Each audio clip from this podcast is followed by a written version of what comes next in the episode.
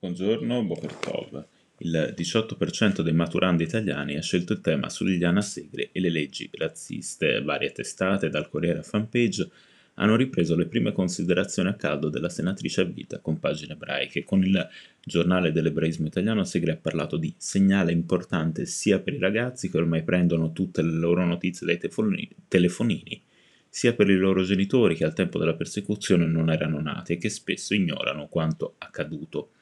La maturità nel segno della memoria è in evidenza in vari titoli, anche di prima pagina. Tra i tanti, dall'iperconnessione a Segre torna all'onestà della parola scritta, questa è Repubblica. La stampa invece titola Da Segre al Covid la maturità che guarda la vita quotidiana. In un'intervista con il Corriere la eh, senatrice a vita, torna alle drammatiche ore di quel giorno di settembre del 1938, quando sei espulsa dalla scuola a otto anni, non perché hai fatto qualcosa di male, ma soltanto perché sei ebrea. Le altre bambine ti considerano invisibile.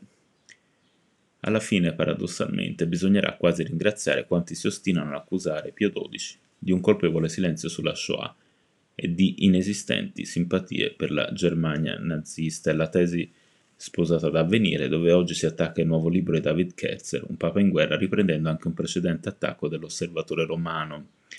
Sì, continua il quotidiano edito dalla SCEI, perché i loro scritti, alcuni sbandierati come il frutto di nuove ricerche condotte sugli archivi vaticani da poco aperti agli studiosi, sono uno stimolo per studi ben più approfonditi, che documenti alla mano dimostrano sempre più l'infondatezza di certe leggende nere nel libro Un Papa in guerra, il grande studioso premio Pulitzer, getta invece una nuova e fondamentale luce sui silenzi di Pio XII e i suoi ambigui rapporti con nazismo e fascismo.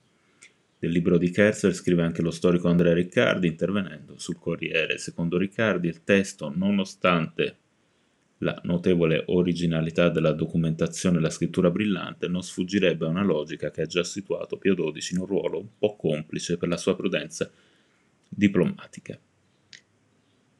Si annuncia un'estate nel segno della siccità. All'estero, in zone quasi desertiche, utilizzano velivoli o droni per provocare la pioggia. Potrebbe essere il caso di cominciare a pensarci anche in Italia, si chiede un lettore del Corriere, sottolineando come in questo campo Israele sia un esempio per tutto il mondo.